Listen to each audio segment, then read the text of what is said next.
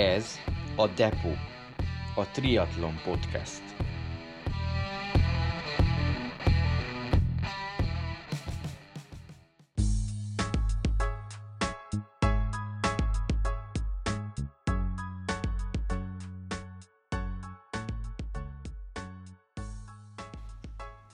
Depo.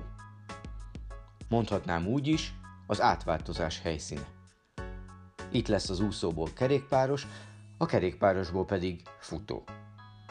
A triatlon sajátos velejárója ez az eszközökkel zsúfolásig megtöltött tér. Egyfajta raktár, ahol megtalálható minden, ami a triatlonhoz kell. Úszószemüveg, kerékpár vagy futócipő. Raktár ez a podcast is, ahol sok minden triatlonnal kapcsolatos témát kerülgetünk, érintünk. Garas Attila vagyok, triatlon edző. Gyere ismerd meg velem a triatlon világát. Nyitva hát a depó, csekkolj be, induljon egy műsor a triatlonról, nem csak triatlonosoknak.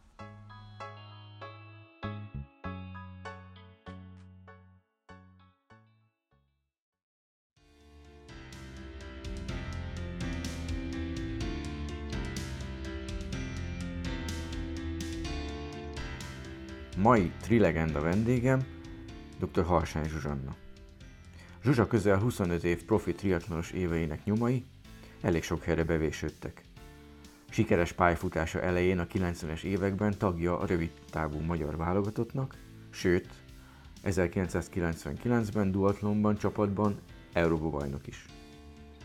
Az ezredforduló azonban már a hosszabb távok felé specializálódott. Olyannyira jól sikerült az átállás, hogy az évtized hosszú távú magyar bajnokságai már az ő győzelmétől voltak hangosak.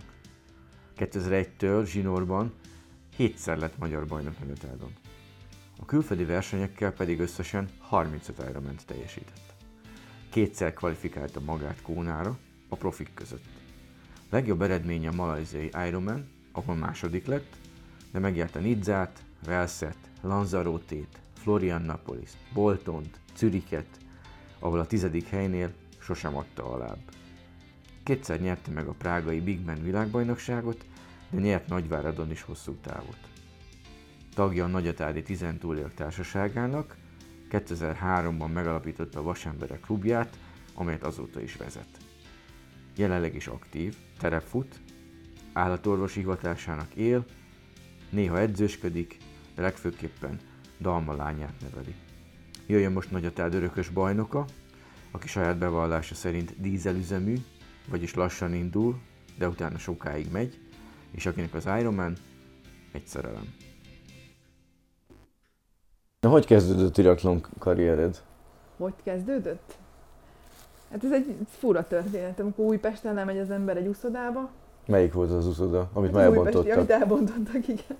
Lementem, és aznap valahogy volt egy ilyen kattanás, hogy én most bemegyek a vízbe, és addig úszom, ameddig bírok. Ez ilyen. És akkor úsztam, úsztam, úsztam, úsztam, és amikor kijöttem a vízbe, mint egy másfél óra után, akkor oda, oda lépett hozzám egy kicsit idősebb ember, és akkor mondta, hogy nincs kedvem triatlonozni. Mert hogy látja, hogy kitartó vagyok. És mondtam, hogy jó, jó, de mi az a triatlon? És akkor mondta, hogy úszás, kerékpár, futás, mondtam, jó, ezt tetszik, menjen. És akkor másnap lementem edzésre. Hány éves voltál? Hát, tizen... Egy-kettő, valahogy így. És akkor abban a csapatban volt Molnár Erika is. Uh-huh. A Csuha Szilvi, akik később aztán nagy eredményeket értek el, de mi egy ilyen kis gyerekcsapatba kezdtük. Ennek volt köze az utéhoz? Akkor mégsem. Semmi. Ez egy kicsi kis egyszerű, ilyen családias csoport volt, ahova engem akkor meghívtak, csak így az uszoda partjáról. És akkor így kezdtünk triatlonozni. És mi volt az első verseny? Első verseny az ö, 100 halombatta, egy szintén egy ilyen kis ugri-bugri verseny, nagyon aranyos volt, nagyon kedves volt, aztán talán sprintáv lehetett, nagyon meghaltam, de nagyon jó élmény volt, úgyhogy csináltuk tovább. Néha olvastam ilyet is, hogy 14-es korodban tanultál meg úszni. Hát itt, amikor, de gyakorlatilag én melbe úsztam akkor azt a másfél órát, tehát Ja. gyorsba akkor én csapkodni tudtam, és Mhm. akkor mondták, hogy jó, de ez a mell, ez nem, nem oké, tehát hogy tanuljuk meg úszni rendesen, és akkor, akkor álltam neki gyorsba megtanulni. Uh-huh. Igen, ez mai, mai fejjel a fiatalokhoz képest az kicsit késői, de Nagyon késő így, igen. Tehát az, az szenvedés is volt. Tehát, hogy azok, akik jól úsztak, ugye attól én le voltam maradva mindig is. uh-huh. És akkor 103 botta után? Hát a következőre már nem emlékszem ennyire pontosan. De akkor belekerült a vérkeringésbe, és akkor versenyről versenyre. Igen, hát még Fadombori volt ilyen nagy, tehát ilyen nagy élmény, amikor, amikor ott, oda már lementünk, és az már valami nagyon nagy verseny lehetett, valami válogató, vagy, vagy OB, nem, már nem emlékszem pontosan, és akkor ott meg sikerült a verseny előtti napon megsérülnöm, meghúztam úgy a combomat, hogy csak vánszorogtam a futáson, és akkor mondtam, hogy na, akkor itt vége a sportkarriernek, kész, pedig nagy reménységgel mentem oda, és akkor mondtam, hogy nem, nem, nincs vége, én akkor, akkor is megmutatom, hogy akkor jövőre még jobb leszek, és akkor hát ez így vitte tovább. Tehát én nem... És akkor emellett gimnáziumot tanultál? Igen, hát tanultam gimibe, persze aztán utána később egyetem, és akkor mellette vége a sport. Tehát végig akkor az egész tanulmányaid mellett a sport. Igen, hát a gimi végén voltam már, ugye akkor már válogatott kerettag voltam. Uh-huh. Tehát én negyedikbe. Tehát úgy mentem érettségizni, emlékszem, hogy edzésről mentem be az érettségire, és én már vettem át a matrózbuszt az edzés cuccba, és ültem fel a bringára, mondtam, hogy én nem érek rá most itt csevegni, nekem edzésem van, úgyhogy még húztam el edzésre. Tehát, hogy így, És akkor már nemzetközi versenyekre is jártál. igen, akkor voltam, kivittek egyszer EB-re. Uh-huh. Tehát akkor még ugye még ez a nem bolyozós volt, és ahogy bolyozósá vált, akkor, akkor nekem ott vége is volt az olimpiai, olimpiára való készülésnek, mert nem Mhm. voltam jó úszó. De akkor fejedben volt ez, és cél volt. Hát az olimpia akkor úgy volt cél, hát nem is akkor az én fejemben, inkább mindig az edzőimnek a fejébe. Tehát így ez a, tudod, gyerekként úgy rácsodálkozol, hogy én, nekem jó ez, hát mm, sportolunk, jó közösség van, meg, meg versenyekre megyünk, meg itt nyerek, meg ott nyerek, meg hát ez így jó érzés volt, de ilyen, tehát nem volt nekem ez olyan tudatos, hogy most én akkor is olimpiára megyek, és mindent annak uh-huh. alárendelek. Főleg a szüleim azok nem is nagyon támogatták azt, hogy most én így, így, így nagyon sportoljak, nekik inkább az volt a fontos, hogy tanulás, tanulás, tanulás. Nyilván azért örültek neki, hogy sportolok, és nem tengek-lengek máshol. Tehát az meg jöttek versenyre, meg, meg szurkoltak, nem ez volt, csak hát ők nem azok a szülők, ami- amik néha az ima fölbukkannak, hogy de az én gyerekemből akkor is olimpikon lesz, tehát ők nem ez a stílusok voltak. És, és inkább az edzőim voltak azok, amik azt mondták, hogy, hogy akkor, akkor ez lesz, meg, meg, meg arra menjünk, meg, meg így csináljuk tovább. És akkor ők mondták azt is, hogy na jó, itt, itt nem lesz olimpia, mert, mert nem vagyok elég jó úszó hozzá. Uh-huh. És akkor jött a következő edzőm, aki mondta, hogy jó, hát olimpia nincs, de, de kitartó, meg kitartó vagyok, akkor menjünk inkább féltáv. És aztán jött az, hogy és akkor Ironman. Mert az milyen jó. A nagy szerelem. Igen. Ami aztán még a nagy szerelem lett, igen. Ö, az első féltávod az melyik volt? Fonyod. Fonyód. Igen. Milyen emlékeid vannak erről a versenyre? Azt tudom, hogy jó szervezés volt. Nagyon jó idején. szervezés volt, igen, én nagyon szerettem az ottani légkört, és nekem a belépőm is nagyon jó volt, mert én rögtön harmadik lettem. Uh-huh. És Ki előzött meg? Hát jó kérdés, hogy akkor, akikre emlékszem, mert sokszor indultam Fonyódon, tudom, hogy Csomor Erika mindig nagy ellenfél volt, Brassai Réka mindig nagy ellenfél volt, akit az elsőn tudom, hogy megelőztem, a Szegedűs Erika volt, aki, aki akkor még ilyen ugye nagy névnek számított, és, és hogy őt megelőztem, és ez mekkora dolog. De, de úgy, úgy a, a nagyokkal küzdöttem mindig. Tehát Erikáékkal mindig nagyon sokat. Tehát aztán Fonyódon nem is voltam sose első, mert még mindig, mindig nagyon közel voltam hozzá, mert egyszer volt, hogy Erikával így a futás közepéig nagyon csatáztunk, de végén azért ő behúzta a győzelmet. Az még rövid volt az a táv neked. Nem is az, hogy rövid volt, nem voltam elég gyors hozzá. Tehát én azt mondanám. Meg, meg azért nyilván Erika azért azért tudjuk, hogy később ő elég szépen befutotta a nemzetközi karrierjét, úgyhogy Ez a 2000-es évek eleje, ugye? igen, igen, igen. És mikor, hogy, hogy sikerült a váltás? A, a sok, sok féltáv, és utána egy Ironman, vagy egy féltáv, egy Ironman? Ez hogy működött? Nem, hát itt, itt két meghatározó edzőm volt, az egyik az, az a Mikó Pro Teamben voltam akkor, ott Mikó Károly meg Besze Gábor volt, a két edzőm, aki azt mondta, hogy jó, én inkább féltávra vagyok alkalmas, és tulajdonképpen ő, ők voltak azok, akik toltak a féltáv felé, és nekik köszönhetem a féltávot. És utána meg ugye jött a Markus, Markus Honstedt, aki azt mondta, hogy jó, féltávon, ha így megy, akkor nézzük az Ironman-t is, gyakorlatilag ő tolt az Ironman felé. Ö, igen, akkor még úgy volt, hogy akkor egy fél táv, egy Ironman, így a, az évi. Tehát a köré építettük fel az Mhm. évet. És, és már akkor elhagytam azt, hogy rövid táv, meg, meg, meg sprint, azt meg abszolút, mert nem, nem fért bele. Tehát néha egy, egy ilyen felüdülésnek elindultam, mint egy, egy faddomboriba, de, Uh-huh. de nem, nem a köré épült föl a felkészülés. Akkor 2000, mikor volt az első teljes távod? Nagy a távod? 2001. 2001. Igen, 10 óra 02. igen. Ez már bajnoki cím? Az már igen. És utána jött még 7. Nem, össz, utána még hat, 6. mert összesen hét. Összesen 7. Igen. Hát ott az volt a fogadás, hogy be tudok-e menni 10 óra alá. Nem Aha. sikerült. Nem sikerült, elvesztetted két percet. Két perc. De én Jó. nagyon örültem a 10.02-nek. És mi volt a fogadás tárgya? Egy torta, tehát Egy nem- torta? Igen. Szerintem azért azt, utána azért csak kaptál egy tortát. Persze, persze. Nem, ott az volt, hogy, hogy két táborra szakadt. Egyik azt mondta, hogy a féltávú eredményem alapján célba se fogok érni. Tehát, hogy valahol elfogyok menet közben. Ez volt az egyik tábor, aki, aki ezt mondta. A másik tábor meg azt mondta, hogy de, menni fog ez is, és már, már elsőre 10 órán belül lesz. E- Egész jól megtippelték. Igen. És 2004-ben már valóban 10 órán belül menték 9.32-vel. Igen. És utána ugyanaz az eredmény volt 2005-ben is? Igen. Másodperce pontosan? Nem, volt két másodperc között a különbség. Azt Akkor rossz az adatbázis. De egyébként ez dicséretes. És akkor gyakorlatilag hét, hogy lehet ezt megélni, hogy mindig odamész címvédő, címet védünk. Odamész címvédő, címet védünk. Nagyon nehéz. Ez nagyon nehéz. Hát főleg azért, mert az élet közben zajlik. Tehát Igen. ez, ez, ez így szép így, így sorba, így leírva, de ez úgy néz ki, hogy nyilván az elsőt megnyered rendben, akkor odamész következőbe, ami csak a második Ironmaned, amit mind, aki csinált Ironman tudja, hogy a második az nehéz. Tehát neked a második volt. Nekem a második volt ugye a második a nagyatád, és akkor tudod, hogy az elsőnél még nem, nem tudod, mire vállalkozol, tehát az úgy beleúraszt a ismeretlenbe, Így van. és akkor kijön, ami kijön. Nincs elvárás, nincs semmi. Na de a másodiknál már van elvárás. Viszonyítási alap. Igen, te, hiszen te az előzőben megnyerted, és akkor jönnek már a, hát nem is tudom, Démonok.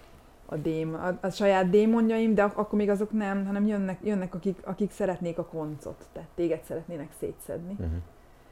És akkor az évről évre fokozódik, hogy egyre többen akarják, hogy, hogy, hogy te elbukjál, hogy neked ne menjen, hogy tőled elvegyék a címet, és ez, ez, ez fokozódik, és nyilván benned, bennem is. Tehát én negyedik, ötödiknél már gyakorlatilag bujkáltam a verseny előtt, hogy ne lásson engem senki, ne akarjon tőlem senki kérdezni semmit, ne is lássák, hogy ott vagyok.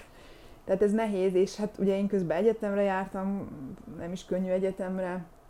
Nyilván jönnek magádnyileti hullámvölgyek, és ettől függetlenül neked ott kell lenni, és teljesíteni kell. Tehát, hogy ö, szerintem azért lesz ez nehéz valakinek majd egyszer überelni. Mert legyen ott valaki 7 évig, hogy minden évben. És minden évben le tudja tenni azt a teljesítményt, hogy utána nyerjen. Igen, ez nagyon-nagyon nagy dolog. Melyik volt az, ami nagyon kiemelkedik? Vagy mondtad itt, említetted, hogy kik voltak mögötted a koncont, le akarták szakítani. Kik voltak ezek a nagy vetélytársak ott? Minden évben más. Minden évben más? Hát voltak visszatérők, ugye a Fatimával voltunk sok, az elején még nagyon így, így, hogy ő is nagyon szeretett volna nyerni, és azért ott volt. Akkor utána jött, tudom, Anna Mari is sokszor megjelent, és, és gyakorlatilag volt, hogy csak egy defekt akadályozta meg abba, hogy, hogy akkor ő ott, ott tényleg tudjon. És ugye végül a, a Réka volt az, aki, aki megtörte nekem ezt a vagy ezt a sorozatot, és tulajdonképpen én már a végén hálás voltam neki. Tehát azt mondtam, hogy igen, és valaki vegye el. És, és vigye tovább ezt a terhet, mert én már nem bírom, és jó volt ez a második, meg az a harmadik hely. Utána még volt ugye három dobogó. Igen. És, és, és tényleg kellemesebb volt az, hogy már nem én vagyok az, aki ott ki vagyok emelve. Hát biztos, hogy kisebb volt a nyomás, ami, amit, ami helyeződött rád. Igen. Utána már te elkerültél a Már más került reflektorfénybe. másik oldalra. Jó volt, jó érzés. Már majdnem, én, én hálás voltam, hogy végre nem én nyertem. Kiemel, ki tudod emelni valamelyiket, hogy nagyon szenvedős volt, nagyon, nagyon kellemetlen volt, vagy nagyon top volt? Két végletet kérdezem itt.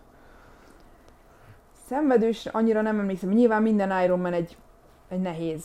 Tehát én azt mondom, hogy egyik sincs sose zsebbe meg borítékba, mindenki oda jön, és akkor hát te ezt megnyered, nem? És miért? Tehát, hogy ez elindulsz reggel, és, és a, a végére egy teljesen más ember vagy, átmentél rengeteg problémán, feladaton, nehézségen, tehát nem, sosincs az, hogy, hogy te fogsz nyerni. Szerintem ilyen nincs egy Ironmanbe. Tehát nyilván mindegyik nehéz, olyan kifejezetten olyan nagyon szenvedős, úgy ebbe a tízes sorozatban nem volt. A, két kiemelkedő az nyilván a két pályacsúcs, tehát a két 932, főleg a második, mert ott tudtam, hogy nagyon közel vagyok az előzőhöz. És akkor, akkor gyakorlatilag az utolsó két körben már az ment, hogy jó, de annál jobbat kellene menni. És ugye egy pár másodperccel sikerült megdönteni, Uh-huh. amit aztán Hergyula ki is emelt, hogy köszönjük szépen azt a pár másodpercet. De hát, tehát nehéz volt az akkor, hogy, hogy nem elég, hogy ugyanúgy hozod azt a nagy teljesítményt, de az előzőnél jobbat kellene menni. És Mhm. nyilván az békén még nehezebb plusz beletenni. Tehát ott gyakorlatilag volt két olyan kör, ami ugye akkor ilyen egy kilométeres körök voltak, ami, ami tehát azt mondom, hogy öt percen belül ezrekkel volt a vége. Ami nagyon nehéz egy Ironman végén. Tehát Mhm. nem volt ellenfél, ott csak az óra volt az ellenfél. Uh-huh. Tehát nem volt olyan, aki nyomott volna hátulról. Ez volt, ez is nehéz volt, hogy nem mindig ellenfélre kellett menni, hanem sokszor így az óra ellen. Igen. Uh-huh. Úgyhogy igazán ez, ezek voltak emlékezetesek. Úgy, úgy nehézség mindegyikben volt külön-külön.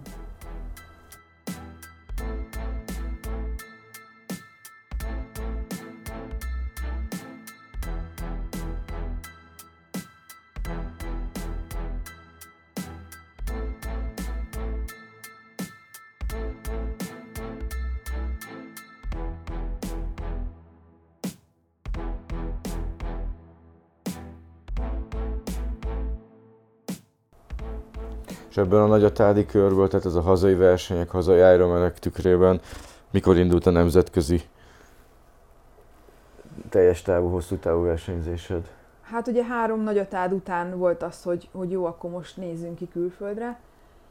És akkor a Svájc volt kinézve, hogy akkor az, az viszonylag közelebb van, és akkor ott, ott próbáltam meg, és akkor jöttem rá, hogy, hogy mennyire könnyű nagyatád, mint Ironman. Hogy onnantól kezdve, hogy kilépek külföldre, akkor, akkor a szint, a, tehát már a szintkülönbség, ami a kerékpárban van, a futásban van, maga az egész közeg, amiben ott jelen kell lenni, nyilván sokkal több ember van, ugye egy rajtnál, az úszásnál sokkal nagyobb verekedés van, a kerékpáron sokkal több szintet kell megmászni, a futás sokkal nehezebb, ugye ott már nem lehet külső segítséget igénybe venni, amit egy nagyatádon azért lehet, tehát a segítő az maximum kiabál, hogy hajrá, és ennyi, de neked ezt magadnak kell tényleg megoldani. Ez, ez egy nagyon nehéz lépés volt, de, de azt mondom, hogy egész jól sikerült megugrani. Nyilván ott is ráment egy-két verseny, mire azt mondom, hogy volt annyi nemzetközi tapasztalat, hogy már ott is volt eredmény. A nagyatád egy ilyen kellemes kis cappuccino, a Ö, igen, külföldi versenyek, az Ironman versenyek, egy jó erős res- ristretto, az körülbelül igen. azok igen. ütnek. Nagyon, nagyon. Tehát az, az ott teljesen más. Meg nyilván, jó, a, még mi, amikor én kezdtem, ugye akkor még nem volt ennyire sűrű a mezőny, mint most. Tehát ez egyértelmű, de akkor is az egy óriási ugrás volt, hogy ott már mindenki felkészült, ott már mindenki győzni akar. De te, teljesen más volt az egész közeg. Nem beszélve arról, hogy a profik között indultál folyamatosan. Én igen, hát igen, mert ugye nekem kellett finanszírozni a saját sportolásomat is, ami szintén nem volt könnyű, tehát hogy mm, ugye én teremtettem elő a saját magamnak az anyagi hátteret is, és hát az volt, hogy profiba ugye akkor lehet pénzt nyerni, meg pénzdíjat, és, és ez, ez is motivált, tehát hogy akkor nem elég az amatőr, mert, mert akkor nem tudok tovább lépni. Tehát, Ez a Svájc, ez a Zürichi Ironman volt? igen. Ja, méltán híres 2000 szinttel. Igen, tehát jó, jó, jó választás volt Igen, abszolút, elsőnek. abszolút. Nagyatád után főleg. Igen. Svájc után? Hát így sorban nem tudnám megmondani, mert rengeteg. Tehát onnantól kezdve, hogy az volt, hogy jó, akkor megállom a helyem a külföldi Ironmaneken, akkor gyakorlatilag így, így hát teleírtuk a versenynaptárat. Tehát, hogy akkor, akkor legyen. És akkor onnantól kezdve, tehát minden, ahol, amit be tudtam vállalni, az, az így ment. Tehát, hogy Évi egy-kettő? hát inkább kettő-három. Kettő-három? Igen, aztán volt olyan év, amikor négy is volt. Az már nehéz volt. És ezt például hogy oldottad meg a négyet? Tehát eh, hogy, hogy időben hogy helyezted el egymáson? Hoz képest Hát a négy az ugye mindig akkor volt, amikor volt hava is. Hawaii. Tehát ugye az ugye október, az kitolódott, és akkor meg volt, hogy akkor van egy bemelegítő Iron, mert nekem mindig kellett, tehát ilyen dízel motor vagyok, ezt még Erikával beszélgettük annól, hogy mi dízelek vagyunk, tehát lassan indulunk, de sokáig megyünk, és tehát mindig kellett egy bevezető Ironman, és azon nem vártam sose eredményt. Ha jött, jött, ha nem jött, nem jött. Az általában egy kis verseny volt. És az év elején. Évelején volt, Szezon tehát elején. ugye májusi, június elejét, amit a legkorábban be tudtunk vállalni, és akkor így jöttek, így jöttek ilyen, ilyen más jellegű Ironmanek, mint a Big Man, meg jöttek akkor Lanzarote, ami, ami az elején van, meg korai, és akkor itt nem volt, meg Nagyvárad, és akkor ez itt, ott, ott nem volt elvárás, de, de általában már azért ott is jól ment, és akkor a második az már, már jól ment, és akkor általában az volt a kvalifikáció, és akkor utána hol belefért még egy, hol nem, és akkor Hawaii a végén. Valahogy a nyár közepén. Igen. Igen, mindig nyár közepére kellett nagyon jó csúcsformát időzíteni. Igen. Hát volt ugye, ami pénzkeresésre mentünk már a vége felé, hogy akkor pénzkeresés, hogy legyen, legyen edzőtáborra pénz, legyen, ugye akkor beleiktattuk sokszor még nagyotádot, mert az meg OB, akkor legyen az is benne, tehát nehéz volt összerakni, úgyhogy hát, egy bemelegítő Ironman, egy kvalifikációs, egy nagyotád, meg egy Hawaii, az már négy. Így van, és ez gyakorlatilag egy 6-8 hónapon keresztül. Hát ez egy menetelés, igen. Igen. És akkor utána később találtuk ki azt, hogy akkor, meg akkor jött be a nemzetközi trendbe, hogy, hogy nincs is leállás igazán, tehát hogy akkor, akkor elkezdtük húzni a szezont, hogy akkor van még novemberben is egy-két helyen, akkor utána bejött, hogy ó, januárban is van ám Ironman Izramen, ugye, akkor, akkor próbáljuk ki azt is. A világ akkor, forog. Igen, és akkor szépen jött az, hogy, hogy formátmentés, nagyon kicsi pihenőkkel. A klasszikus alapozás, versenyfelkészülés, az, az már megdőlt. Nem, megdőlt, tehát az már, az már nem volt akkor. Ugye régen volt egy ilyen ritmusa, hogy akkor, mint a november mindenki leállt, és akkor csak decemberbe kezdte újra, Na hát ez már ne, én pont abba az időszakban edzettem, meg versenyeztem, amikor, amikor pont ez átfordult abba, hogy nem egész évben legyünk formába, és menjünk versenyről versenyre, és a versenyek között legyen egy pici pihenő, de már hozzuk vissza a formát, de már menjünk tovább. Igen, tehát ez, ez így. És akkor végén már nem volt szezon eleje vége. Már átlogott minden mindenhol. Hm. Mondtad itt a Big Man-t, és hogy azt kell tudni, hogy te kétszeres Big Man világbajnok vagy itt a nemzetközi eredményeket tekintve milyen verseny volt ez a Big Man, mert ez ugye nem egy klasszikus Ironman.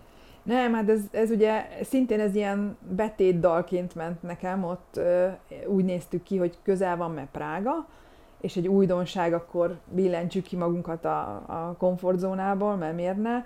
Ez úgy nézett ki, ugye egy első nap egy, egy tereptriatlon, ami nekem abszolút nem fekszik, mert én nem tudok mountain bike én ügyetlen vagyok ahhoz képest, sose csináltam ilyet, de mindegy legyen, és akkor másnap rá egy Ironman. És akkor az első jól sikerült, mert megnyertem. És milyen távokon volt az első nap? Hát az első nap, ez jó kérdés, ilyen, azt hiszem ilyen 700 méter úszás volt, 30 km a bringa, és 7 km a futás. Ez mm. volt. Ugye a, a 30 km az, az rendes terep, tehát Monti. A futás is viszonylag terepen volt, meg az úszás meg folyóba. Tehát, hogy ez mhm. tényleg... Mm. Moldvába. Igen. Az folyik. Az folyik, igen. Smetana is azt mondta, hogy folyik. Igen. És akkor ugye az volt a legnehezebb, hogy, hogy úgy beosztani, az, mert ott volt külön eredményhirdetés első nap, másik nap, meg az összetettbe, ugye? És hát az volt a nagy menő, meg az volt a, az igazi, aki, aki a kettő, tehát az összetettben nyert. És az időeredményeket adták össze? Igen. Igen. Vagy a helyezéseket? Nem, az időeredményeket. időeredményeket. Igen, és akkor úgy, volt, hogy az első nap nem szaladott nagyon kihajtani magad, mert másnap mégiscsak egy Ironman volt. Igen. Na most ki az, aki az Ironman előtt megy egy ilyet? Tehát a, csak aki nem normális. Tehát, aki lassan indul és dízel. Igen, vagy aki nagyon jól tud regenerálódni, vagy nagyon oda. Tehát ott, ott arra kell odafigyelni, hogy, hogy ahogy célba érsz rögtön a regeneráció, alvás, tényleg fölteszed a lábad, nem csinálsz Jég. semmit, igen, tehát hogy, hogy úgy neki indulni egy Ironmannek, hogy már ennyi van a lábadba, az, az egy érdekes kívás volt, de, de nem volt rossz tapasztalat. Én, én nagyon szívesen azt mondanám a mostani Ironman-eseknek, hogy próbáljuk ki. De már lenne. nincsen, van nincs, még? Nincs, már. Sajnos. Nincs. És kétszer nyerted meg egymás után? Igen, hát a második év abban abba nagyon horror volt, mert az első év az nagyon kis simán lement, és a második évben kaptunk egy olyan időjárást, hogy eleve is úgy volt, hogy törlik az úszást, mert megállt a moldva. Na most az eleve is folyik, de áradva, meg aztán különösen.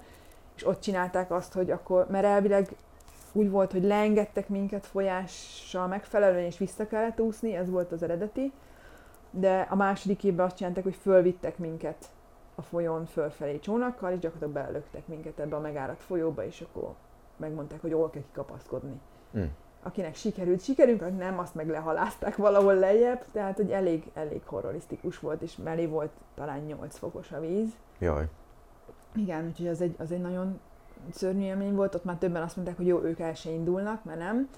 Na most kimásztunk, az még egy dolog volt, és akkor utána jött a jégeső, a vihar és minden más a kerékpáron, na ott föladták még sokan, és akkor picit kisütött a nap a futásra, de aztán ott is kaptunk még a nyakunkba rengeteg esőt, Úgyhogy az, az gyakorlatilag egy túlélő verseny volt. És erre egy Ironman. Hát ez volt az Ironman, az Ironman előző nap a- az viszonylag szép idő volt, de ez az Ironman nem volt. Ja, értem. Igen, tehát az Ja. előző nap az hát viszonylag lement normálisan, tehát a terep, és akkor az Ironman nem volt ez. Tehát az Ironman egy ilyen pokoli időjárásba. Ez volt a legnehezebb Ironmaned? Nem, Nem? nem. Melyik volt a legnehezebb? Az Izramen. Izramen? Most beszéljünk arról később, mert Jó. ugye el- megelőzte két kóna. Jó. Igen, igen, igen. Hogyan sikerült kónára kvalifikálni? Minden triatlonos álma, Igen. ráadásul te próba álltál ott. Kvalifikáció, melyik verseny volt a Hát kvalifikáció? az első kvalifikáció az, az Brazília volt. Az eleve is már, amikor az, azt találtam ki, hogy Brazíliába kimegyek, meg akkor már sokan le akartak beszélni, hogy Brazília nem, hát az egy életveszély, egy nőnek is, meg egyáltalán, meg mondtam, hogy jó, de ott vannak esélyeim, tehát én kimegyek addig. Jó döntés volt végül, de hát negyedik lettem ott azon a versenyen, és ugye első három mehetett automatikusan, vagy három ö, slot volt, és akkor hát én úgy ültem be remegőt érdekkel, ugye a slotosztásra, hogy valaki mondja le. Akkoriban még nem volt divat nagyon lemondani slottot. És ott a próba is akkor is úgy volt, hogy szlotokat adtak Igen, helyezésre, és gördülő volt. Igen, ott még akkor úgy Mhm. volt, igen. És, és szerencsém volt, mert a harmadik nő nem ment. És akkor így, hát az, az egy... Tehát arra a pillanatra azt hiszem egész életemben emlékezni fogok, amikor azt mondták, hogy és akkor Szuzanna Arsányi akkor jöjjön ki és mehet. És akkor még, még ami még így klasszikus volt, hogy akkor még nem lehetett például, tehát ott helyben ugye be kell fizetni a nevezési díjat, legalábbis ez akkor még úgy volt, és nem lehetett kártyával fizetni, hanem neked készpénzbe le kellett rakni ott helyben az asztalra azt a dollár mennyiséget, úgyhogy mi úgy mentünk ki, hogy kölcsönkértünk valakitől annyi dollárt, és bevartam a bőröndömbe. Mert hogy ez rengeteg pénz volt nekem, de azt mondtam, hogy hát nekem kell. Uh-huh.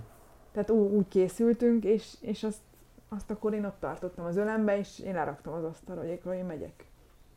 Tehát ez egy fantasztikus élmény volt, eleve már a kvalifikáció, és akkor nyilván utána el kellett kezdeni megszervezni, hogy, hogy, hogy kijussak, és akkor volt mellettem egy olyan ember és egy olyan szponzor, aki, aki lehetővé tette azt, hogy én egyetemistaként kijussak a világ másik felére.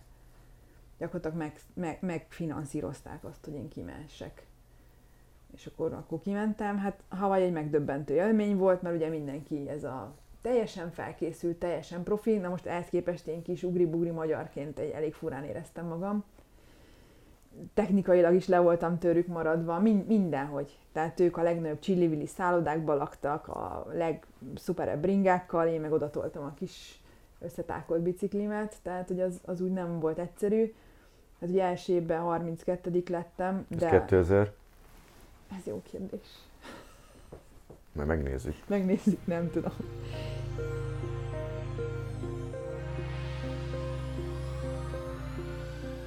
Jelentem, megnéztem. Zsuzsa egymás utáni két évben, 2005 és 6-ban kvalifikálta magát a Hawaii Ironman világbajnokságra. 2005-ben 10.39-es célidővel a 35. helyen végzett. Ebben az évben egyébként az Ironman világ trónjára német Faris Al Sultán és a svájci Natasha Badman ült. Utóbbi éppen a hatodik és egyben utolsó diadalát alkotta 9.09-el. Faris eredménye 8.14 volt. 2006-ban a helyezés nem változott, Zsuzsa újra 35 de az időeredmény már sokkal-sokkal jobb, 10-18. A férfiaknál újra egy német bajnok lett, Norman Stadler 8-11-el, a nőknél pedig az első ausztrál győzelmet ünnepelhettük Michelle Jones 9-18-as idejével.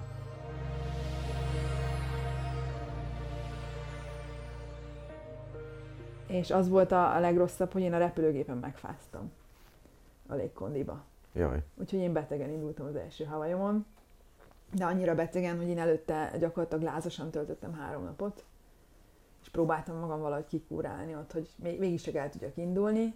Az utolsó másfél kilométerre nem emlékszem. uh-huh.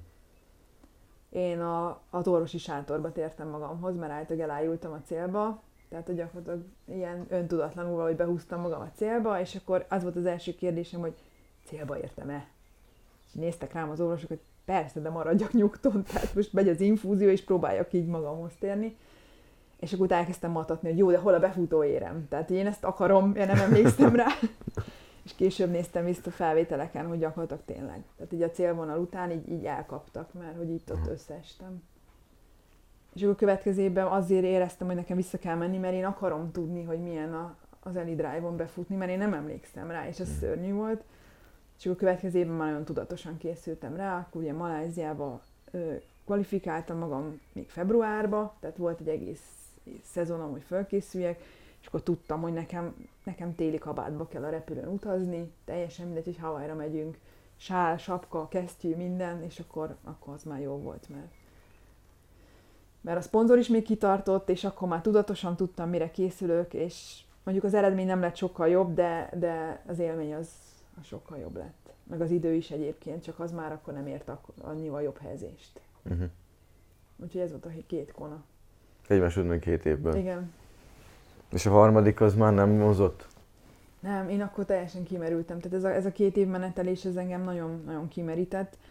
Meg ugye akkor, akkor is Márkusszal, az akkori edzőmmel elváltak útjaink. Tehát, hogy ö, ugye a második Hawaii után már a Maróti Vili volt az edzőm, tehát ő vette át a felkészítésemet, és gyakorlatilag a másik Havajra félig meddig már vele készültem, és, és én mondtam neki is, hogy én, én most biztos, hogy pihenő évet kérek, mert én, én ezt, tehát ez egy, ez egy óriási menetelés volt, és ugye én akkor végeztem az egyetemen is, nekem el kell dönteni, hogy most akkor elkezdek dolgozni, vagy, vagy profi sportoló leszek, és mondtam, hogy ez, ez akkora megterhelés nekem, sok minden szempontból, hogy én, én szeretnék inkább elkezdeni dolgozni egy kicsit, és akkor mellette én ugye még tovább azért triatlonoztam, meg Ironman-eztem, de, de nem akartam már ekkora célokat kitűzni, aztán később nem is jött vissza ez a motiváció.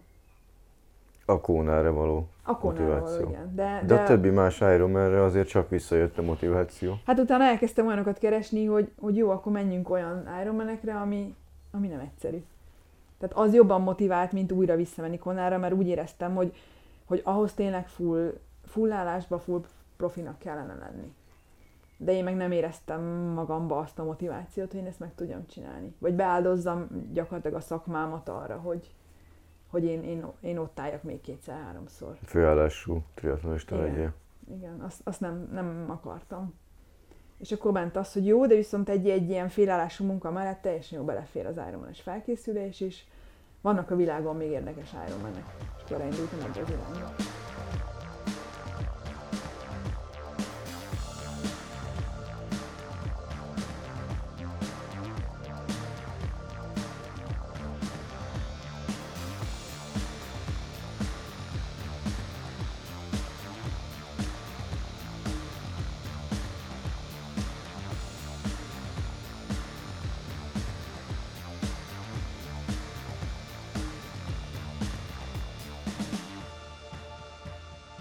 Jött képbe egy Lanzarote? Hát így jött ki Lanzarote, mert az egyik kedvenc helyem, meg Ironmanem, meg ugye így, így jött az Izramen. Úgyhogy ez, ezek jöttek akkor, hogy, hogy akkor csináljuk ezt. Lanzarote miért kedvenc hely? Sok edzőtáborod fűződik oda? Nagyon sok, igen. Hazai pálya, mondhatni. Igen. Hát gyakorlatilag minden, minden bokrot ismertem, és, és minden utat. Tehát előtte egyszer összeszámoltam, hatszor vagy nyolcszor voltam edzőtáborban előtte ott. És ugye azok ilyen kéthetes edzőtáborok voltak, most nincs ott sok út, tehát gyakorlatilag ismer az ember mindent. Na, nagyon, én, egy olyan, olyan energiája van annak a szigetnek, én nagyon szeretem. Tehát én, én nagyon. Én aztán később visszavittem a gyerekemet is oda nyaralni, meg szeretnék még vele menni. Megmondtam, ha még egyszer nemzetközi Ironman, akkor azt hiszem Lanzarote. Most elhalasztották. Tessék? És elhalasztották tudom, végére. Tudom, de nem, idén nem lesz, tehát nem az. Nem, az a május az egy jó, jó hely ott. Én azt, azt szerintem az jó. Igen, az európai szezon ott kezdődik gyakorlatilag. Gyakorlatilag igen, igen. És tehát az az egyik, ami, ami nagy szerelem, és az is fog maradni mindig. És különösen nehéz, mert rengeteg szint, rengeteg szél. Igen, de meleg van. Cserébe meleg van.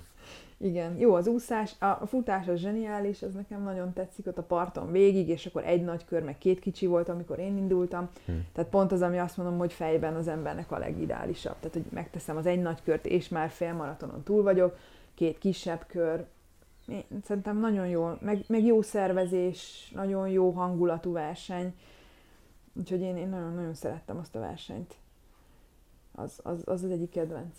És mindig is az marad, azt hiszem. És hogy jött az Izramen? Mert az sem egy sétagalop. Nem, az Izramen az úgy jött ugye, hogy, hogy elkezdtem keresgélni, hogy mivel lehetne a formát átmenteni télen. És akkor keresgéltem futóversenyeket, egy darabig azzal próbálkoztam, akkor rájöttem, hogy hát azért a futóverseny nem ugyanaz. És akkor jöttek az, hogy jó, akkor nézzünk egzotikus féltávot, vagy ironman és akkor, akkor egy nagyon kedves barátunk így ajánlotta, hogy, hogy és akkor nézzük meg azt, mert van, van ám Izraelben egy ilyen úgynevezett Izramen, és a legérdekesebb az, hogy az ember, tehát én, én úgy vágtam bele, hogy nagyjából megnéztem, de mondtam, hogy ó, hát föl kell menni dobogókőre, aztán annyi az egész, így szintbe. Na most nem. Tehát ez, a Negev sivatag az nem ugyanaz, mint dobogókő, tehát így. És azt, azt tudnám mondani, hogy itt, tehát Magyarországon felkészülni arra, ami ott van, az nem lehet. Tehát gyakorlatilag ugye a vörös tengerben van az úszás, és azt kell tudni az úszásról, hogy az teljes sötétségbe indul. Egy, betesznek egy olyan bóját, ami van egy lámpa, ami villog, és akkor arra kell odaúszni. Tehát nem látod a vizet se, az eget se, semmit. Egy villogó bójára úszol az első körbe, aztán a másikban már nagyjából jön föl a nap. És akkor utána gyakorlatilag tenger szintről föl kell menni. Tényleg ilyen 700 méter, 800 méterre, és akkor az egy dolog, hogy ez egy hegy, de ott akkor jön a, a, a hőmérséklet különbség. Mert a sivatag az télen sivatag. Magyarul reggel fagypont van, napközben meg 25-30 fok. És akkor föl, fölmászol a Negev sivatagba, és akkor sivatagban van a kerékpár nagy része. Ami tényleg az van, hogy reggel megfagysz, és utána meg, meg a bőrödet is szeretnéd levenni, olyan meleg van. Tehát, hogy ezt, ezt így abszolválni itt magyar viszonylatban nagyon nehéz. És akkor a másik különlegessége, hogy a kerékpárt fönteszed le ott a tetején, és akkor azzal indít a, indít a maraton, hogy le kell futni ezt a szintet, le a tengerszintre. Na most én első évben megjátszottam azt, hogy akkor, hát akkor három perces ezre kell lejövünk. Na most úgy szétvertem a lábamat, hogy amikor leértem 10 km után, mondta, hogy jó, akkor még 30 ilyen szétvert lábakkal, tehát mindenki falnak megy, és akkor gyerünk, akkor űrjük. Következő évben óvatosabb voltam, tehát mondtam, hogy jó, akkor ezt így. Első évben nagyon aranyos volt a eredményhirdetésen odajött a Petru Vabusek, aki ugye már nagy név így a triatlonban, meg az Ironmanben, és így megveregette a vállamat, hogy jó, crazy girl, crazy girl, tehát hogy nem vagyok normális, egy bolond lány, és akkor hm, jó, hát igen, most már tudom, miért mondja. Tehát látott futni lefelé, és mondta, hogy hát, tehát ezt bevállalni, ez nem normális dolog. Nem akartam megmondani, hogy én nem tudtam, hogy mit csinálok, tehát, hogy így, de nyilván utána meg volt a 30 km a síkon, és azt meg is lett a harmadik hely, ugye.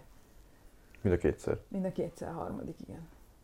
Azt nem sikerült megnyerni, pedig jó lett volna, de hát a helyiek azért, azért nyilván felkészültebbek voltak. Hm. Mindig hely nyert? Elsőben nem emlékszem, megmondom őszintén, de a másik tudom, hogy igen, hogy helyi, tehát izraeli lány nyert, igen.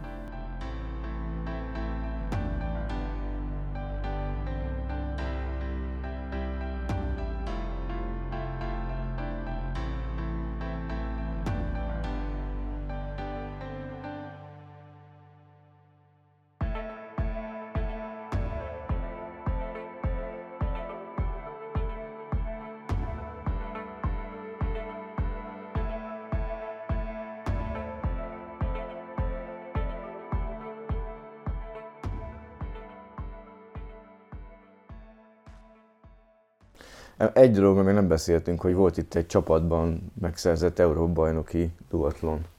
Igen. Hogy állt össze az a csapat? Hát ez egy érdekes volt, ugye Csomor Erika, Spiegel Judit, meg én. És ha jól emlékszem, akkor a Judit szervezte egyébként a csapatot.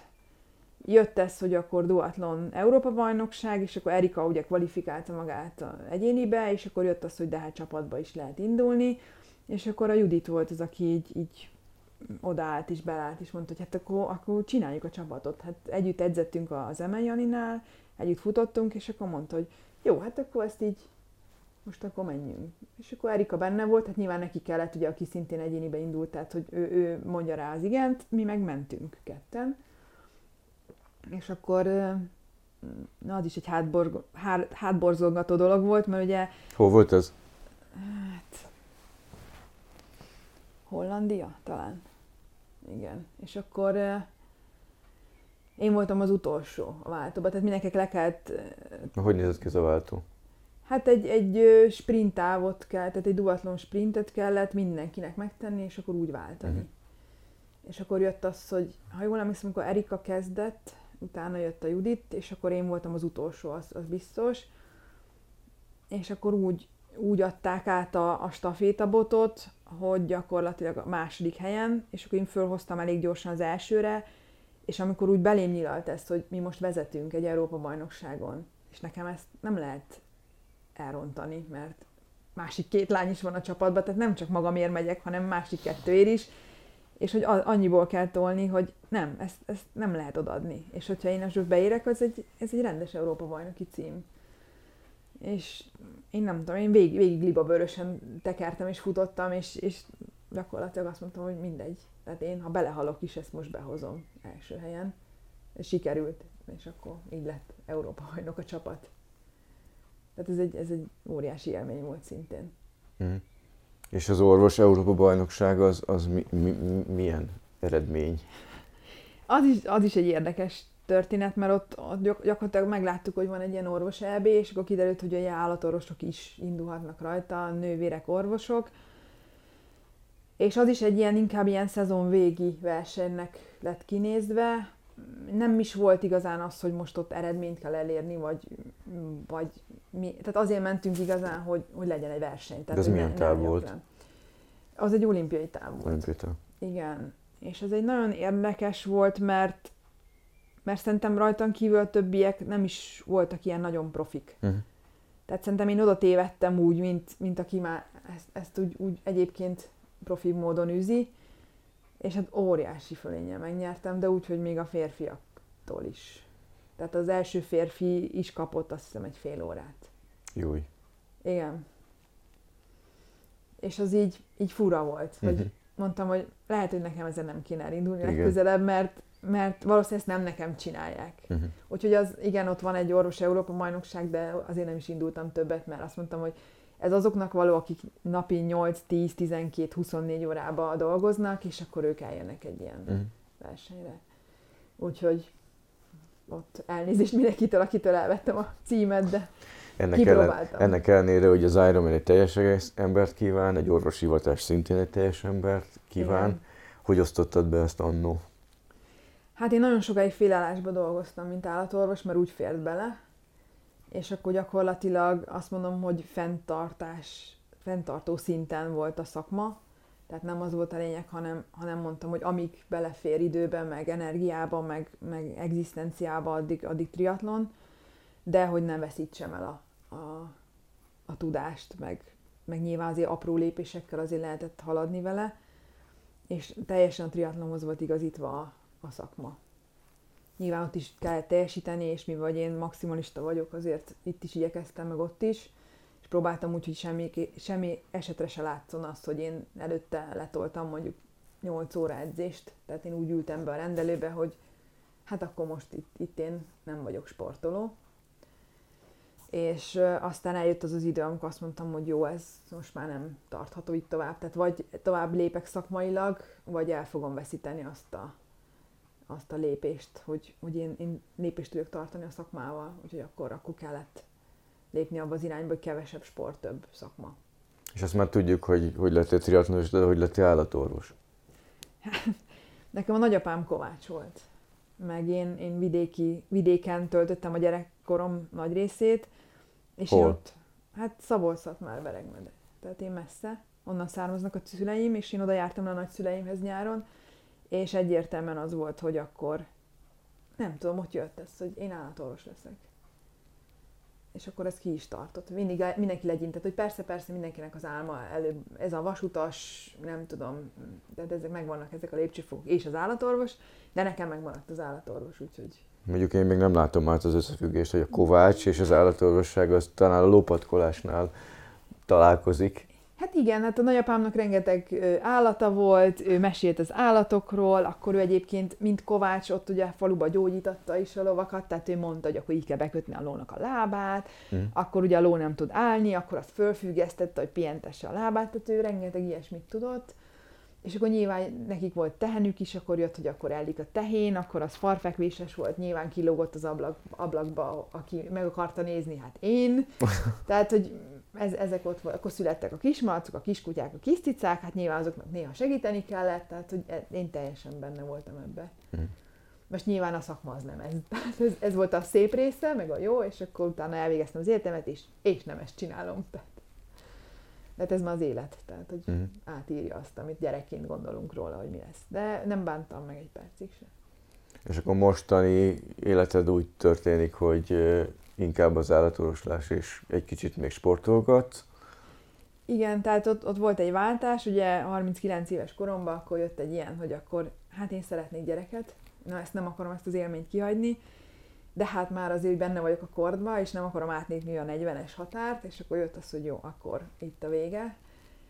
Nyilván kihoztam a triatlonból, akkor majd gondoltam, amit csak lehetett, és azt mondtam, hogy jó, én akkor ezt hajlandó vagyok feláldozni azért, hogy nekem legyen gyerekem, akkor megszületett a lányom, és nyilván ott, ott már tudtam, hogy nem fogok visszatérni olyan szintre, mert, mert a gyerek volt a fontos, és mai napig is ő a fontos, meg ő nyilván sok időt, energiát elvisz, és akkor a, ugyanez ez hozta azt, hogy akkor, amikor én visszajöttem a szülési szabadságról, akkor én váltottam munkahelyet is, és egy elég komoly irányt vett az, hogy most akkor szakma is. Tehát felhagytam ebbe a félállású ö, rendeléssel, és akkor be, elmentem rendes 8 órásba, ami mostában inkább 10 meg 12, de, de egy olyan helyre vettek föl, ami mindig is álmom volt, és szakmailag óriási lépés volt, és azt mondtam, hogy jó, akkor most a sport egy kicsit háttérbe, és akkor most a szakma meg a gyerek. De a sport az marad, tehát az anélkül nem lehet élni, úgyhogy... Milyen közeljövőben való terveid vannak vele? Ja, nekem már nincsenek terveim. nem, átálltam inkább terefutásra, mert az egyszerűbb megoldani, de hiányzik a triatlon, tehát, hogy én az úszást oldom meg nagyon nehezen, mert ugye reggel viszem a gyereket óvodába, és akkor nem tudok lemenni úszni, meg hát nyilván nem tudom őt egyedül hagyni még. Az volt a terv, hogy amikor ő elkezd úszni, tanulni, akkor de jó, mert én is fogok tudni úszni. Na most közbe húzta ez a vírus ezeket a számításokat, tehát ő már neki rég úszni kéne tanulnia, de hát nincs úszoda.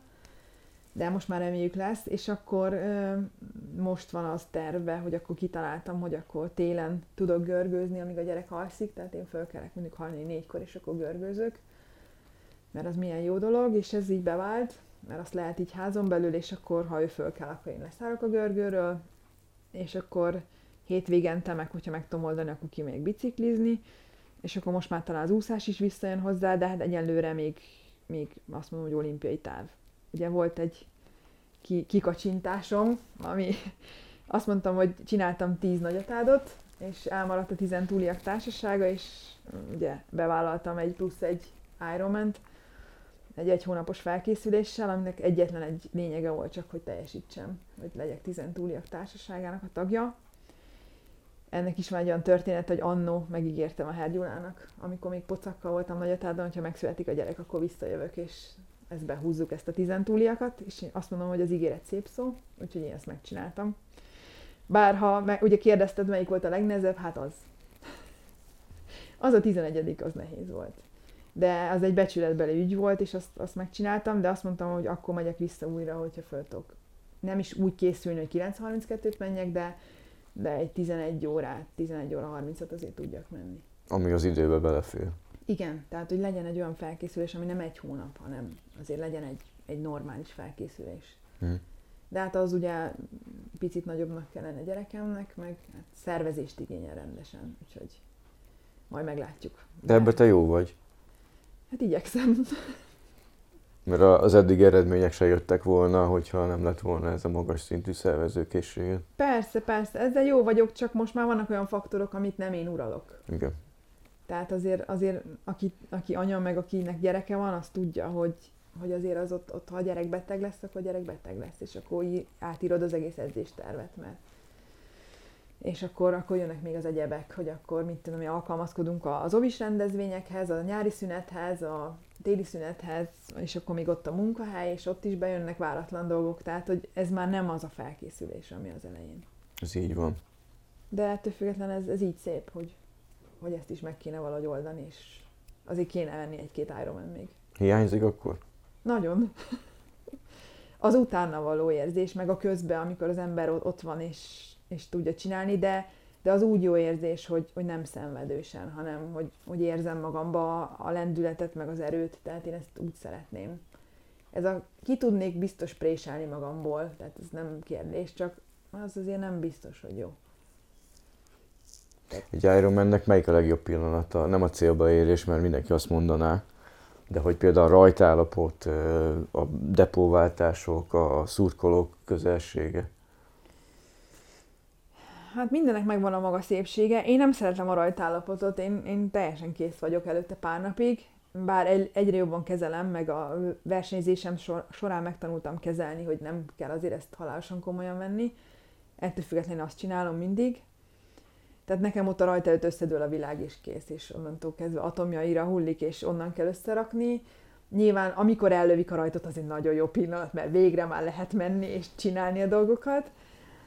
Az úszás az mindig jó. Hát az egy kellemes fű, fürdés, tehát azt mondom, hogy az még egy jó dolog. Aztán a kerékpárnak, amikor vége van, az megint jó dolog, mert az ember végre föláll egyenesbe, és kinyújtja a derekát, meg a nyakát, meg a vállát. És amikor a futás milyen jó, mert az még megy, aztán a vége felé már nem jó, mert már nem megy, tehát ez szerintem mindenkinél így van, és nyilván jó a célba érés, tehát azért az.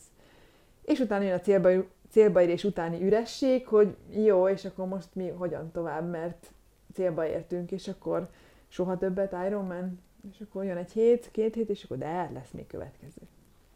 Indul az egész előről. I- igen, igen. Volt példaképed? Volt, de mindegyikben csalódtam a végén. Mert hogy? Hát volt magyar is, ő, őt inkább nem említeném, vagy őket inkább nem, mert tényleg nem akarok semmi rosszat.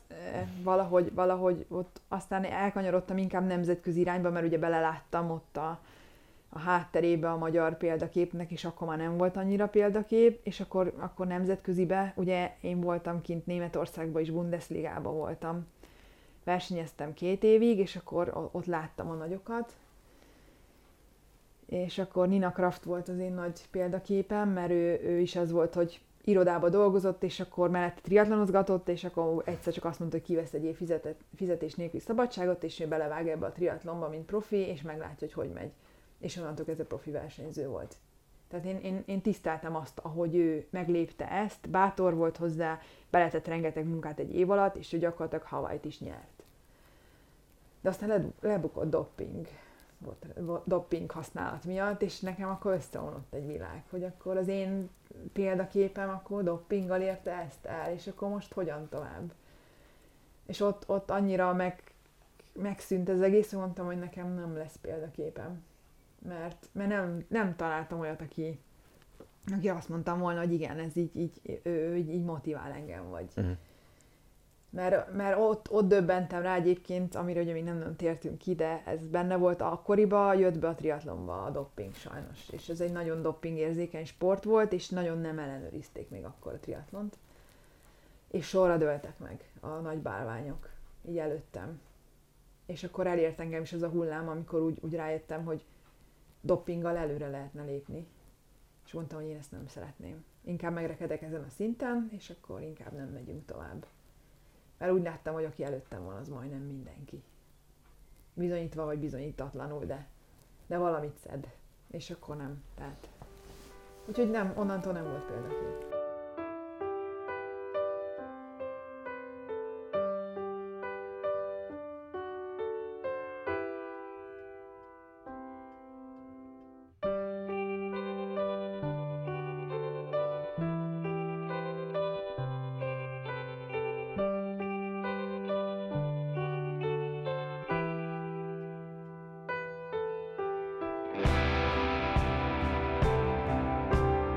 Edzőként is mondogatott szárnyaidat, van egy pár tanítványod.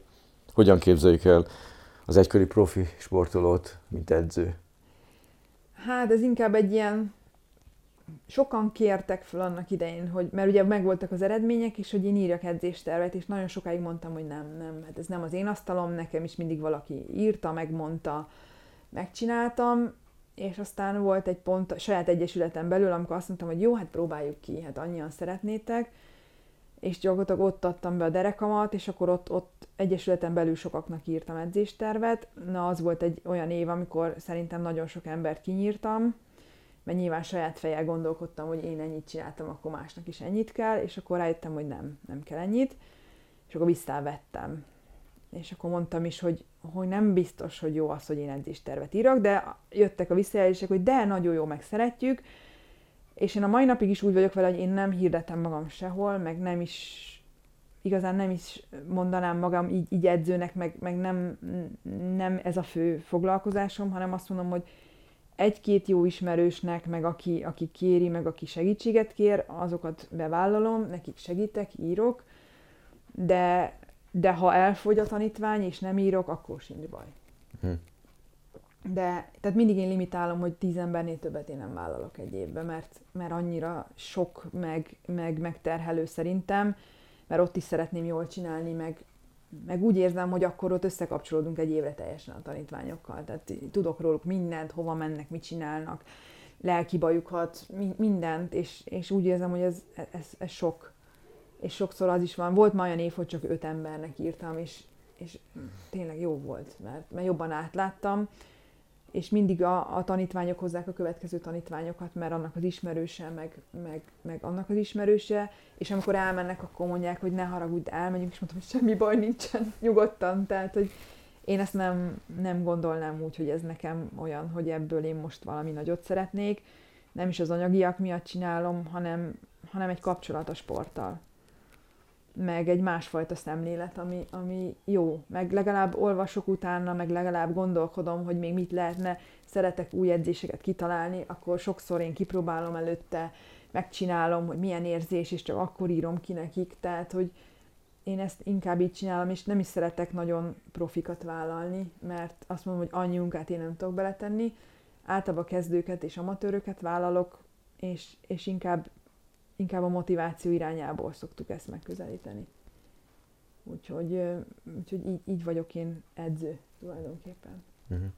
Igen, ez egy jó kapcsolódás, a, a sporttal való kapcsolatodat meg tudod tartani. Igen, igen. És Ezáltal. Az, és megyek versenyekre, és figyelem a versenyeket, és, és ott vagyok, és, és látom a visszajelzésüket, és csak az, néha csak azért megyek ki edzeni, mert nekem ezt ki kell próbálni, ezt a, ezt a futóedzést, vagy ezt a bringa edzést, vagy a görgőedzést. Ráülök a görgőre, és mondom, hú, ezt most kitaláltam, és ezt én most kipróbálom. És akkor nekem is megvan az edzésem, meg én is mozgok, de, de pluszban még van egy benyomásom, hogy akkor ez milyen érzés is, amikor megcsinálja az ember. És akkor utána meg kiírom nekik, hogy akkor Azért ebben a területen azért két nagy előnyöd van. Az, hogy ugye már profiként ezt te csináltad korábban, tehát rengeteg tapasztalatot szereztél magad részéről, a másik pedig, hogy egy nagyon erős élettannal rendelkezel az orvostudományból hozott biológiai ismereteid által, úgyhogy ez a kettőség, ez, ez azért összefonódik. Persze, persze, tehát ez mindenképpen úgy gondolom, hogy nyilván ebből építkezek. Tehát, hogy te kellett hozzá az a tapasztalat is, hogy mi az, amit én elbírtam annó, és mi az, amit elbírnak most a tanítványok, tehát ez, ez kellett hozzá még pluszba, és ez folyamatosan, én azt szoktam nekik mondani, hogy én ugyanúgy tanulok tőlük. Tehát én folyamatosan tanulok, hogy ki mit bír el, ki hogy bírja el, megosztják a tapasztalatokat, tehát én, én nekem biztos, hogy kellett négy-öt év, mire azt mondom, hogy, hogy én ezt éreztem, hogy, hogy ki mit tud, meg mi. Én, én sokszor nem úgy közelítem meg, hogy sokat számolok, vagy, vagy nagyon a, a nyers tényekre alapozok, sokszor azt nézem, hogy, hogy tényleg, amit te mondasz, hogy élettanilag ezt hogy bírja el valaki. Tehát én nagyon-nagyon sejtszinten nézem, anyagcsere szinten nézem, és inkább ebből az irányból közelítem meg az edzéseket. Valakinek ez bejön, valakinek nem. Nyilván én úgy gondolom, hogy szerintem ahányan írunk edzésteret annyiféleképpen, és mindenkinek meg kell találni azt, ami, ami neki jó, és bejön. Tehát itt tanítványoknak én azt, azt javaslom, hogy ha valamelyik edző az úgy nem jön be, szerintem menni kell tovább, és váltani kell, mert biztos, hogy mindenki másképp csinálja. Igen én, én egyfajtát adok, és egy ilyen szűk szegmest, akinek, amíg még erre van igény, addig csinálom. Ha egyszer azt mondják, hogy nincs igény, akkor, akkor nem csinálom, akkor majd csak magamnak írom. Megemlítetted itt a Vasemberek klubját is, nem mehetünk el mellette, hiszen neki te alapítója van ennek a patinás klubnak. Hogyan jött ez a klub élet annak idején? Hát ez is abból adódott, hogy én, én ilyen vándor manó voltam, hogy egyik klubból a másikba, mert ugye én akkor kezdtem még Ironmanezni, amikor ez még nem volt ilyen felkapott, és gyakorlatilag mindenhol ilyen ufóként néztek rá minden egyesületbe, hogy jó, hát triatlonozol, de te valami más csinálsz, te ez az, ezt az Ironman csinál, de mit kezdjünk mi ezzel? Voltam én nyúlcipő SC tagja, voltam én utés, voltam mindenféle egyesületben, honvédós, és nem nagyon tudtak velem mit kezdeni. És akkor jött az ötlet, hogy jó, hát akkor csináljunk egy sajátot, ami összegyűjti azokat az Ironmaneket, akik, akik ugyanígy kallódnak, mint én. És akkor csináltuk ezt a klubot, hát most már az is szerintem lassan 20 éve lesz, hogy ezt alapítottuk. És akkor hirtelen nagyon sokan jöttek, hogy akkor nekik is ugyanez a problémájuk, hogy nincs hova menni, melyik klubba. És akkor lettünk sokan Ironmanek együtt, és akkor ugye én, hát nekem ez teljesen belefért. Hát ezt csináltam, kapcsolatom volt a szövetséggel, intéztem a versenyengedélyeket, ugye ahova én mentem edzeni, akkor ott, ott lehetett velem jönni, béreltünk pályát, tehát egyszerűen így, így kinyílt a világ, hogy akkor hát ezt lehet ezt így csinálni. Aztán ez is az évek során változott sokszor. Tehát amikor el, kiléptem a nemzetközi porondra, akkor már nem volt teljesen ugyanaz az én igényem, meg a klubtagoké, akkor ott volt egy kis feszültség, hogy akkor jó, jó, de én, hát én decemberben is tolom ezerrel, ők meg már pihennének, tehát hogy nem volt, akkor ketté választottuk a klubot, hogy akkor vannak azok, akik amatőrök, meg akik jobb, komolyabban gondolják. Volt a klubnak egy nagyon nagy felfutás, amikor 170-en voltunk, az már gyakorlatilag majdnem, hogy átláthatatlan volt, óriási administratív feladatokkal, de akkor jól ment a klubnak tényleg, tehát akkor akkor voltak nagy megtörések is, amikor, amikor eredményes versenyzőket elcsaltak tőlem. Tehát, hogy az, az, az úgy nehéz volt, amikor tényleg, hát tényleg a Vatai Miki, ugye a színeinkbe jutott ki Havajra, majd következében már le is csapott rá valaki más, rengeteget ígért neki, aztán ugye a Miki el is tűnt így külföldön, és még sorolhatnám, tehát, hogy sokan voltak ilyenek, és a mai napig is ez van, hogy mindig a jó versenyzőimet valaki elviszi. Ma már úgy vagyok vele, hogy igazán nem érdekel. Tehát, hogy és, és ugye lejjebb is csengett az egész egyesület, átment egy ilyen kicsit baráti klubbá, én pár éve be is akartam zárni, hogy akkor én ezt nem tudom csinálni így a gyerek mellett, de aztán mondták a többiek, hogy segítenek meg, meg maradjon a klub, úgyhogy maradt egy klub, egy szűk szegmens, és hát így működünk tovább. Sokan elmentek, de mai napig barátok meg, meg megmaradtak, úgyhogy én úgy gondolom, hogy van még ez a klub, működik, akinek tetszik, maradt. Majd, ha egyszer jobb, több időm lesz, lehet, hogy majd megint felfuttatom. Nem tudom. Szerinted az, hogy egy picit szűkült a klub, az a magyarországi triatlonos közeg szűkülése hozta, vagy más indokok? Más indokok. Más indokok. Más. De ez egy, ez egy nagyon hosszú lenne. Tehát ugye én én dolgoztam annak idején a szövetségnek is, beleláttam itt a vezetésbe is, meg ugye én elég sok irányból láttam a triatlon, mert volt annó triatlonos boltunk is, meg csináltunk ugye élettani méréseket is, tehát voltam profi sportoló, most amatőr vagyok, edzőként is, klubvezetőként is, azt mondom, hogy ennyi irányból én látom a sportot, nagyon megváltozott a triatlon. De én, én nem akarok most ebbe belemenni, hogy melyik irányba, meg hogy, Szerintem sok minden magamra rántanék ezzel, tehát én szerintem ennek az oka is ez a klub ö, beszűkülés. Nyilván az én motivációm is más, én, én máshogy csinálnám ezt most, de azt mondom, hogy én inkább valamilyen szinten háttérbe vonultam, mert, mert nem, nem gondolnám, hogy ez most az én érám, ami most van. Én hm. a régit jobban szerettem. Szerintem ember közelibb volt. Nagyon elmentünk ilyen üzleti irányba, nagyon elmentünk olyan irányba, hogy azok a klubok mennek, akik mindent ígérnek, mindent adnak, és én meg mindig úgy gondolom, hogy egy, egy sportklub az az, hogy, hogy tegyük bele mindannyian, amit tudunk, és vigyük együtt előre, és az enyém mindig, ilyen mindig is ilyen volt, és most már nem, nem ez a idézőbe divat. Bár az utóbbi két évben, ugye, vagy másfél évben, mióta bejött a vírus, úgy látom, hogy ez is visszahúzódott rendesen. Tehát, hogy ezek a nagyon hangos és nagy, széles mellényű klubok azért egy picit visszább vonultak, hogy azért ezt, ezt mégse eszik olyan forró, mint ahogy ők gondolták, majd meglátjuk, hogy utána mi lesz. de, de nagyon, nagyon ketté nyílt a, itt is az olló. Tehát, hogy vannak ezek a úgymond régi vágású klubok, mint az enyém is, meg vannak a nagyon új vágásúak is. Hát ez, ez más. Megosztott lett a triatlonos társadalom. Nagyon. Én is ezt tapasztalom az elmúlt tizen akárhány évben. Hát mert akik, akik régebben voltunk, és lementünk egy tópartjára, és sátoroztunk, és föntöttük a biciklit a, a kocsi tetején, és bíztunk egymásba, és mindenki ismerte egymást, az, az most csodálkozik arra, ami most van. Szerintem. Hogy minden a marketingről szól, minden a pénzről szól, minden arról szól, hogy, hogy csillogjon, villogjon, de, de valahogy nincs már olyan a hátterében, mint régen. Tehát én, én ezt kicsit hiányolom. És vannak olyan versenyek, akik meg tudták lépni, hogy, hogy megmaradt a régi hangulat is, de tudtak alkalmazkodni az új, újhoz, és le a kalappal ezek előtt a versenyek előtt.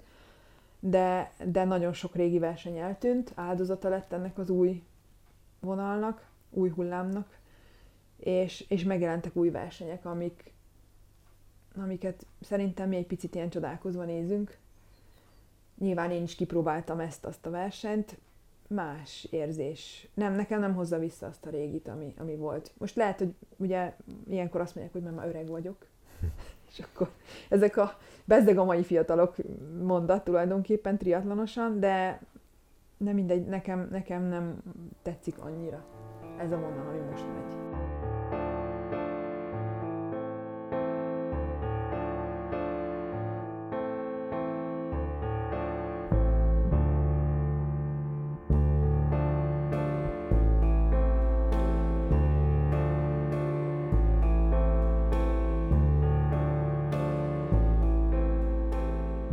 Én nagyon köszönöm, hogy szántál rám egy bő egy órát, és tartalmasan elbeszélgettünk az elmúlt időszak életedről, életpályádról, triatlonhoz fűződő gondolataidról. Jövőben remélem, hogy látunk még triatlon versenyen, és a, nem kerülsz túl távol a sporttól. Még egyszer köszönöm a beszélgetést, hogy itt lehettem. Hát én köszönöm. Megtisztelő volt tulajdonképpen. Többieknek pedig jó versenyzéseket, indul a versenyszezon, jó edzéseket. Sziasztok! Sziasztok!